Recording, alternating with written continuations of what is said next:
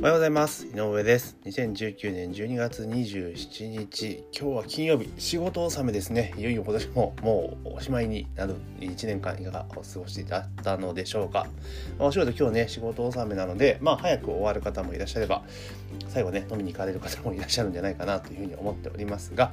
えー、今日の話題はですねまあ、先日ちょっと報道がありました余った給食を4年間持ち帰る堺の高校教師もったいないというところで、まあ、あの堺市の、えー、高校の先生ですね堺の要高校の先生が、えー、給食のパンと牛乳を持って帰ったと。でそれを、えー、何年間だ？4年間か。持ち帰ったことが発覚して、えー、まあ懲戒処分っていうところですね。減給3ヶ月、まあ、10分の1の処分をしましたっていうところです。でまあその先生、まあ、62歳の先生なんでででその教員は、まあ、同日付けで退職したと。で廃棄するのがもったいないと思うと話しているというところなんですね。で、えー、市の教育委員会によると男性教諭は2015年から、えー、定時え夜間定時制で給食指導担当生徒は欠席するなどして出たパンの余りを引き取っていた、えー、今年6月に匿名の通報が発覚。持ち帰ったパンは約1000個、えー、牛乳4200本で、えー、総額は約31万円に上ったと、えー、教諭は全額市教に変化したっていうところはあるんですけどまあうんでこれすごく判断が分かれるというかまあこれはねもったいないと思って持って帰ったっていうところでじゃないですかだからそのままね何もしなければ廃棄になるわけじゃないですか。それはもうもったいないから持って帰ったというところでまあ道義上考えてもまあそんなに悪いことじゃないっていう側面もあるしもう一方は要はその牛乳とパンに関して言うならば、まあ、基本的には、えー、その人のものじゃないですよね。その生徒さんのものなわけじゃないですか。その当日来る予定だった人、まあ、欠席とかがあるところだから、そのものを、まあ、いないからといって勝手に、えー、持ち帰るっていう制度だしてたわけですよね。だから、そういうところで見ていくと、やっぱダメなものはダメなんですよね。だから処分っていうのは、まあもちろん、処分しなきゃいけないと思うんですよ。公務員が勝手にその他の人のま財産というかね権利をま侵害したとも言えるわけじゃないですか。だから処分されたら当然なんですけれどもただじゃあこれって本当にこう処分すべき事案なのっていうところもやっぱ考えなきゃいけないと思うんですよね。これ難しいなと思うんですよ。で結局はだからその、まあ、制度の制度っていうか、まあ、不備ですよね。だからそもそもなんか給食とかそういうのが始まった時と、まあ、それと今ってやっぱり環境は全然違ううわけじゃないですか。だからもちろん多分他にも絶対あるはずなんですよね。この先生だけじゃないと思うんですよ。全国津々浦々探したら絶対同じことやってる先生いると思うんですよね。でもそれもやっぱりだから単純におそらく動機はもったいないからっていうところが多分強いと思うんですよ。いや、それで生活費を浮かせてっていうふうに思っている人はそんなにいないんじゃないかなと思うんですよね。だもちろん、あれですよ、最初はもったいないから、あ、だったらちょっと持って帰ろうっていうので始まって、結果ね、結果、あの、なんだ、あ、ちょっとこれ、食費助かったわってなってるかもしれないけど、動機は間違いなくもったいないからってとこだと思うんですよ。じゃあ、こうなってしまった以上、も制度に穴があるというか、まあこういうリスクがあるってことは発覚したわけじゃないですか。多分もっと昔からあって、多分、分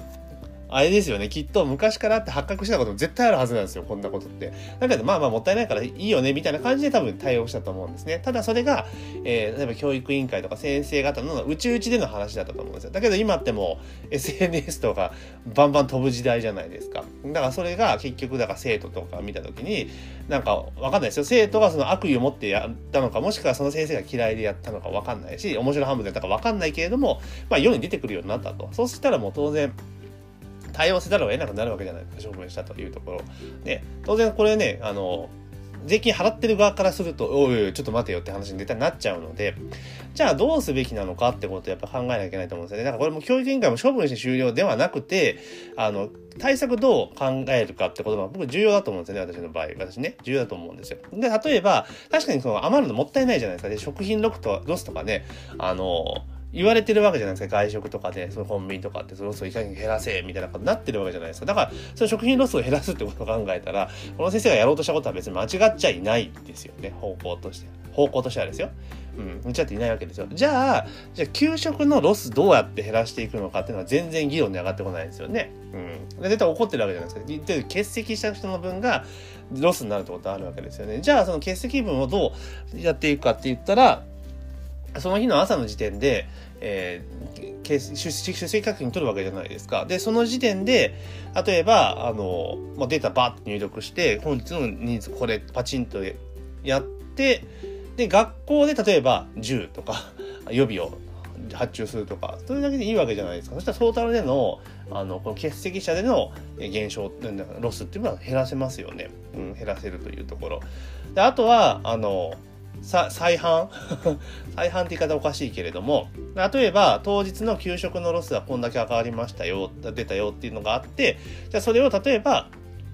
原価で、えー、教員の方に、まあ、ある、まあ、教員とか生徒とかね、例えば夜とかね、部活とかやってたり、まあ、これは結構あの、なんだ、えー、定時制の夜間定時制の学校なので、まあ、例えば学校終わった後の夜食とかね、翌朝のっていうので、安くで余った分、売ったっていいわけじゃないですか。だから、同じ金額で売るのはあれですけれども、ちょっとね、3割引きぐらいとかにして、販売とか言って、まあ、売り切ってしまうっていうのもやり方としてはありだと思うんですよね。だから、そういうような形で、あの、いかに、そう、なんか、まあ、勝手に持って帰っちゃうよ、みたいなのをなくしていくのかっていうのは結構重要かなというふうに思います。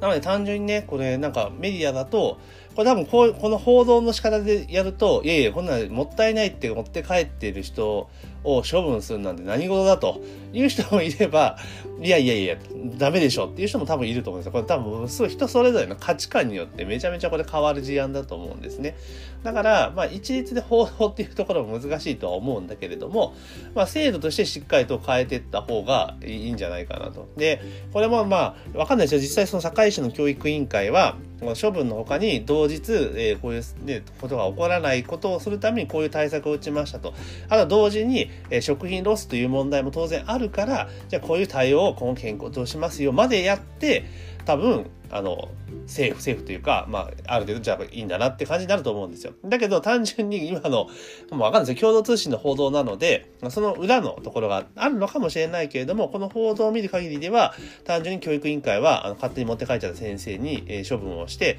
で、先生が、まあ、辞めたというところだと思うんですよね。だから、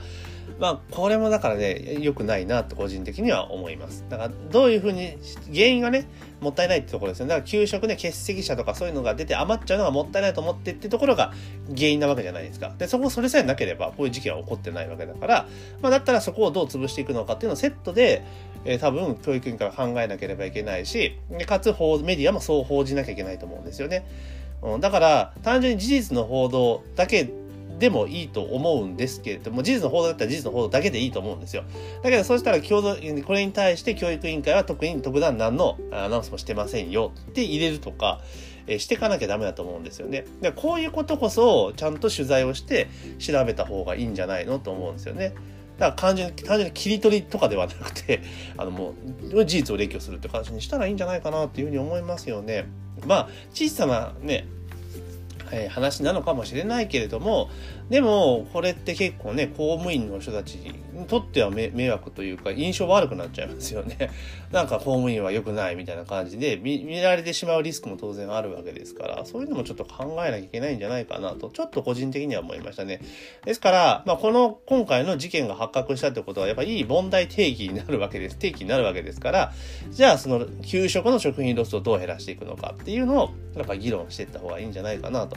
思いますけどね。まあ、個人的には今ってね、その、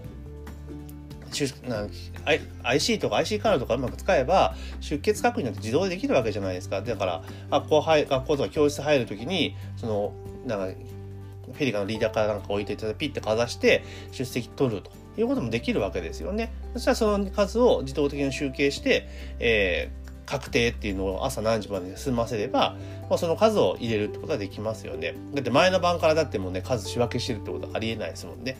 だからそんな感じに対応していけば多分減らせるとは思うんですよね。だからあとは、その、と年間発生してるその廃棄ロスの金額総額とそのシステムを投下した時のコストですよね運用コストを見た時に例えばその単純で見たら当然コスト増になっちゃいますけど例えば大体そのシステムの償却って3年から5年ぐらいですよね。で見た時にその5年間とかで見た時にで回収全然できるとプラスになるってなったら絶対入れるべきだと思うんですよね。そういうところをやっぱもっともっとやっていった方がいいんじゃないかなという気が、えー、します。だから何が何でもねあのうん、って処分っていうのはちょっとね変えた方がいいんじゃないかなと個人的には思いました。でまあまあなかなかね、えー、難しい話ですけどでももったいないって思う人は絶対いるから、うん、だからそれを起こさせないためにどうするのかっていうところですよね。